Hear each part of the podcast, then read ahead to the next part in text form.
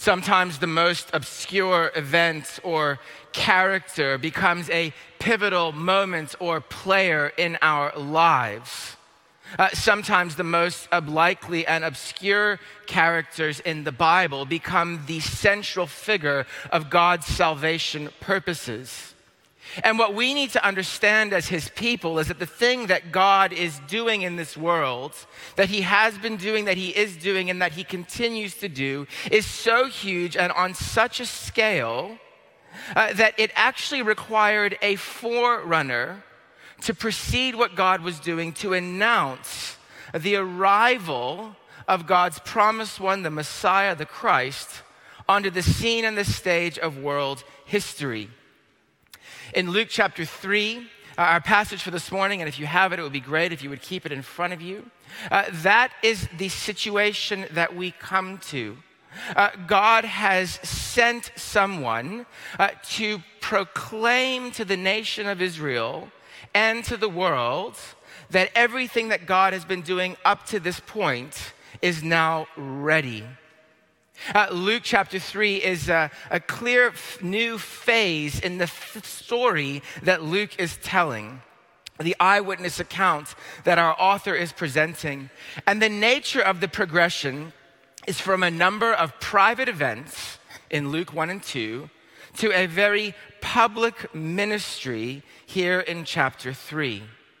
Here is the spokesman that God had promised back in chapter 1 of Luke that he sends rather miraculously uh, through the word of an angel to Zechariah as he serves in the temple.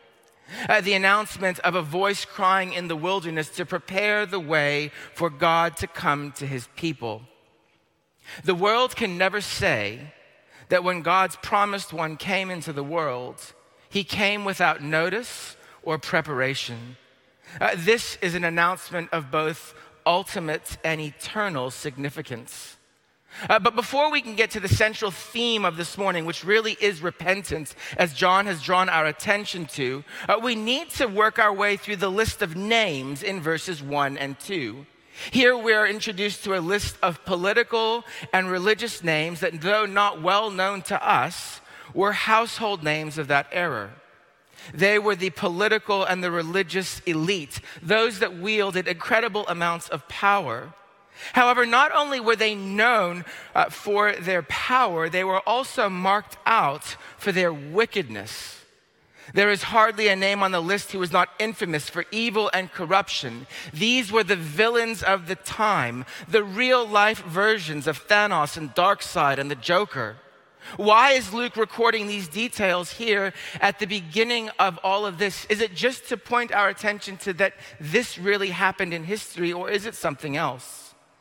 Luke wants us to know that this is not myth or folklore or mysticism, that the events that may have happened under the watch of these villains did not happen under their control.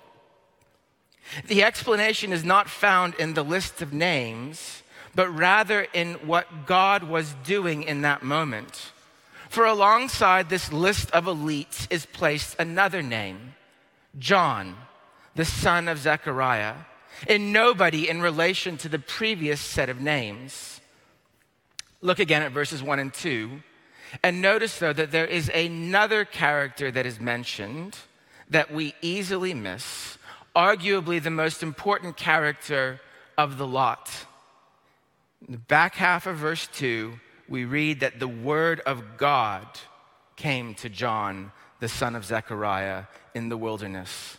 This character has been silent on the world stage for 400 years at this point. But now, for the first time in centuries, he returns as the word of God came to John. He is God's elite messenger amongst the elites, powerful authoritarian, wicked regimes of the day. And if ever there was a loaded phase, if ever there was a phrase that should cause us to wake from our slumber, that should cause the hair on the back of our necks to stand, this one, the Word of God, came, should be at the forefront. For when God speaks in the Bible, He speaks in order to act, to bring about and further His promises, to achieve His purposes, to accomplish His work. The message that resides with John is from God, and that is what makes it important. Prior to this, no prophet had spoken from the Lord for 400 years. The last one was Malachi. The last time that the word of the God came to someone was so long ago that the nation had almost forgotten. This is the moment to recognize that things were changing. This is a momentous event. Things are about to change as the word of God returns. I suppose one of the things that this really raises for us as we think about the application, as we think about this nobody, as we think about a phrase that we can so easily read over in our Bibles when God speaks, is what time is it on God's calendar? Let us learn never to despair about the cause of God's gospel, God's kingdom, God's church, or God's truth. Because however black and unfavorable its prospects might appear, God is still at work. At the very time when things seemed to be the most hopeless, God was preparing for a mighty deliverance. After all, the darkest hour of the night is often that which just precedes the dawn. Let us be careful that we don't slacken our hands to the purposes of God because of the wickedness of the times that we live in, or because of the power that we conceive that our adversaries have. After all, Ecclesiastes chapter 11, verse 4 says, He who observes the wind shall not, not sow, he who regards the clouds shall not reap. If we think that we are overcome and overrun by evil and we don't act in the world as God's people on his mission, we'll never act. Let us rather press on and believe that help will come from heaven when it's most needed at the very hour that the Roman emperor, the ignorant priests seemed to have everything at their feet, the Lamb of God was about to come forth and establish his kingdom through his word. And he continues to do that. So let us press on in full assurance, knowing that in the past, God has spoken to our ancestors through the prophets at many times and in various ways. But in these last days, he has spoken to us by his Son, whom he appointed heir of all things, and through whom he made the universe. The word of God and the coming of the king are inseparable. The king comes in his word. God is not silent anymore, and he still speaks today. The second thing that we need to notice as we work through this passage is that Luke wants us to understand that repentance is essential for the forgiveness of sins. So the word of God comes to John, the son of Zechariah, in the wilderness, uh, which is a loaded phrase in and of itself, uh, because the word of God comes in the most obscure and ob- unlikely place, to the most obscure and unlikely person. Uh, many times, God has acted from out of the wilderness. There will be times in your life where God's word comes to you through Jesus when you are in the wilderness and he draws you to himself. But this idea that repentance is essential for the forgiveness of sins is bound up as the word of God comes and John goes throughout the region of the Jordan proclaiming a baptism of repentance for the forgiveness of sins. That was the word that came to John to preach a baptism for the repent, for the, a baptism of repentance for the forgiveness of sins. Uh, that idea of repentance runs right the way throughout the New Testament. It runs all the way through Luke's second volume of Acts. Uh, repentance is a complete turning around, turning towards that leads to total change. As part of our acclamation to Raleigh and the United States, we have discovered the U turn and have exercised it extensively in these last few months. For those of you unfamiliar with this, it's when you are driving down the road and it is brought to your attention that you are going in the wrong direction and you need to perform a 180 degree turn and then proceed to the route. Sometimes Siri, sometimes Janine. In these last few months, it has been a nearly daily occurrence for us as a family. Repentance includes a recognition that we are going in the wrong direction. But jokes aside, it also includes a recognition of how bad our sin is and how great our need for God is, how far off course we actually are. Uh, the words used for repentance in the Bible signify a turning and a returning and a changing. It is moving in one direction that is away from the Lord and turning around completely, not only towards the Lord, but in running and moving towards Him. Repentance fundamentally means to change your mind about something. It has to do with the way that you think about it. It has to do with your mind, your will, your heart, your emotions, your attitudes. You've been thinking one way, but now you begin to think the opposite way. Repentance is a complete and thorough change of the heart, mind, and conduct on the subject of sin in just a couple of bullet points in case you're taking notes. Uh, repentance is the acknowledgement of sin. Psalm 51, verse 3 For I know my transgressions, and my sin is always before me.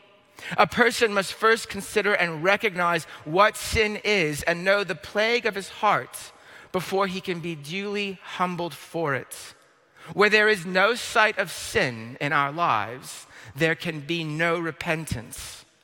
Repentance is also the confession of sin. It is to admit your sin, to agree with what God says about sin.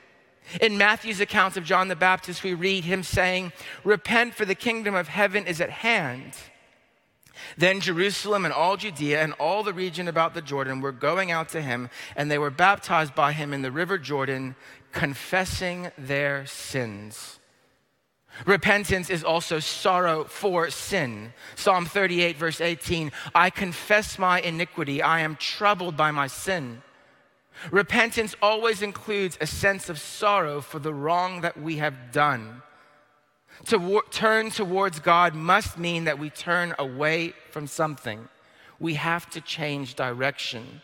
We have to make that U turn. Furthermore, repentance is the renouncing of sin. Repentance signifies the sinner's determination to turn from all known sin. Uh, if you look further down in Luke chapter 3, uh, true repentance uh, leads, where possible, to a m- most fundamental change. The crowd says to John, What should we do? And John says, verse 11, Anyone who has two shirts, should share with the one who has none, and anyone who has food should do the same. It looks different for different people. The tax collectors, they say, What should we do? And he says, Well, don't collect any more than you are required, he told them. And the soldiers say, Well, what should we do? And he says, Don't extort money and don't accuse people falsely and be content with your pay. This is true repentance that leads to life.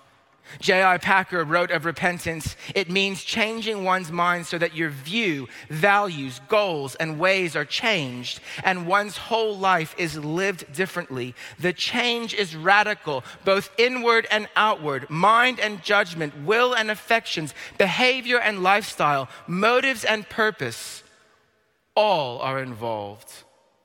Repentance means starting a new life. Which is why the Apostle Paul could say in Acts 26, verse 20, I preach that they should repent and turn to God and demonstrate their repentance by their deeds. It's why John can say in chapter 3, verse 8, bear fruits in keeping with repentance. And he then goes on and says, and don't make excuses for yourselves. Don't say, well, we have Abraham as our father. Don't say, well, we have Holy Trinity Anglican Church as our church. Bear fruit in keeping with repentance. For I tell you, God is able from these stones to raise up children for Abraham. Even now, the axe is laid to the root of the trees. Every tree, therefore, that does not bear good fruit is cut down and thrown into the fire. True repentance always leads to genuine change. True repentance will entirely change you. The bias of your souls will be changed, and then you will delight in God, in Christ, in His Word and in His people. Now, let me say that for anyone who has ever had to say to a wife or to a child or to a parent, I am sorry, I was wrong, let's do it your way, you will have some sense and some feeling of just how hard repentance can be. But John preached that unless you repent of your sin, your sins cannot be forgiven. The gospel is the promise of that forgiveness, the escape from that wrath of God that is to come, the axe that is laid at the base of the tree. It brings about that restoration of relationship by turning to God. It's not that our repentance makes atonement for our sins. And if you zoned out, just come back for a second. It's not that our repentance makes atonement for our sins. I'm not saying here uh, that this is a works based salvation. The blood of Christ and nothing else can take away the sins of a person's soul. No amount of repentance can ever justify us in the sight of God. But even while we say this, we must carefully remember that without repentance, no soul was ever saved. Although there is nothing meritorious in our repentance, our repentance uh, doesn't change uh, God's disposition to uh, forgive us and to show mercy and show His grace on our lives. Our salvation is all of grace from first to last.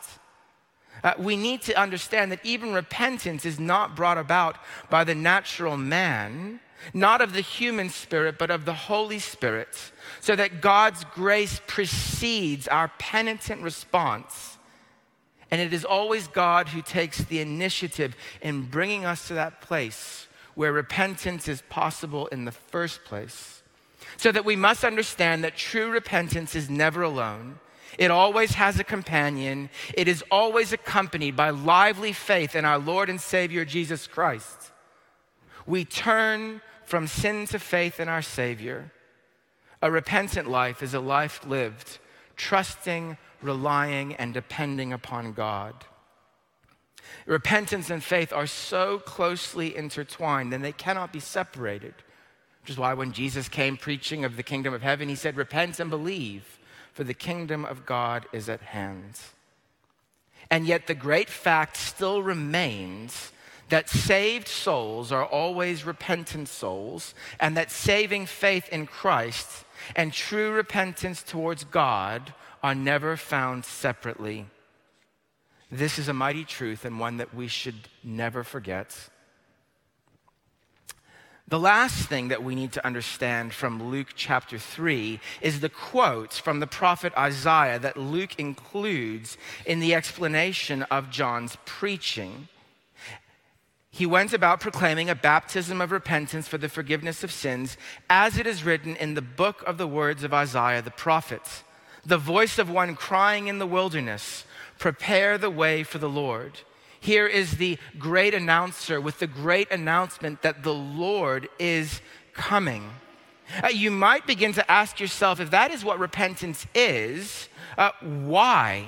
Why is it so important? Why does it come at the forefront of the preaching of the gospel? Why does it run all the way through uh, Luke and the Acts of the Apostles and the whole New Testament? Well, we need to understand that the words that Luke quotes from Isaiah are words that were there to comfort Israel.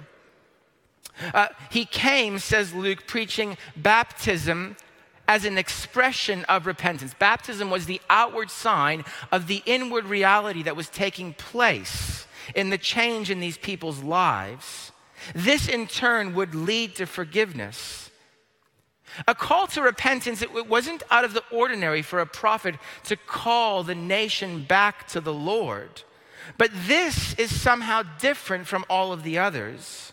And Luke shows us that in the way that he uses the prophecy. The heart of the prophecy was a metaphor, an illustration drawn from the ancient custom that when an emperor or another important figure would come out to your town, to your city, you would go and prepare the way by making the path straight. You would level everything out, you would clean it all up. It's like when your mother in law comes for Christmas and you get everything ready. That's what's happening. but on a much bigger scale. He's using the metaphor that Isaiah predicted that one day Israel would be called upon to prepare an approach road for such a visitor. And Isaiah leaves us in no doubt as to who that visitor is to prepare for Yahweh, for the personal name of the Lord, a highway for our God Say to the cities of Judah, Behold your God, behold Adonai Yahweh will come as a mighty one. His reward is with him and his recompense before him. Luke uses Isaiah's word to describe John's ministry, to identify the one whom John was announcing and pointing to, but he doesn't just borrow the phrase to describe what John was doing he actually goes so far as to say that what John was doing was the fulfillment of what Isaiah said was coming. That John's was the voice that, according to Isaiah, was destined to call upon the people to prepare the approach road. Repentance is the highway of the Lord into the hearts of the world. Let me say a couple of things as we bring all of this to a close. I want to give you two warnings and one encouragement. The first warning is this beware of a false repentance in your own life. Repentance, I hope you will see, is not remorse. It's not regret that I got caught out for my sin. Repentance is the whole person turning towards God, a complete change of disposition and placing complete trust in his promise of salvation. Uh, repentance leads to a changed mind, a changed will, a changed attitude, and a changed life. Remember that the heart is deceitful above all things and desperately wicked. Who can know it? And can I encourage you in the course of today to open your Bibles and read through Psalm 51 and the incredible repentance and confession of David after he committed adultery with Bathsheba. Psalm 51. The second great danger that we will face is not just the false repentance, but that we stop repenting. Martin Luther, when he nailed his 95 Theses to the, to the door, uh, the very first one he spoke about was the call that all of life is repentance.